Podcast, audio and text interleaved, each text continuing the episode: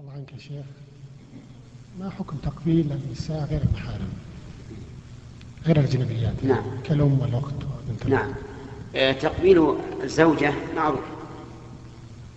أنه من الأمور المطلوبة. لأن النبي صلى الله عليه وسلم قال خيركم خيركم لأهله وأنا خيركم لأهلي. وكان الرسول عليه الصلاة والسلام يقبل نساءه وهو صائم فتقبيل المرأة من الأمور المطلوبة. التي هي الزوجة. أما تقبيل المحارم فإن كان الأم أو الأخت الكبيرة أو الجدة فهذا أو البنت فهذا لا بأس به.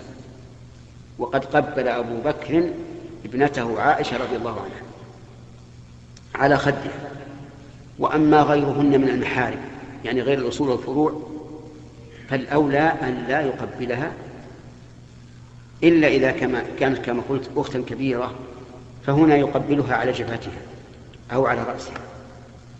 أما يقبل أخته الشابة فالشيطان يجري من ابن آدم مجرى الدم فليتجنب هذا ولا يقبلها.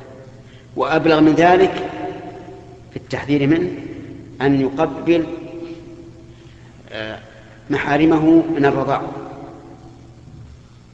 لأن المحارم من الرضاع أقل هيبة عند الإنسان من المحارم من من النسب.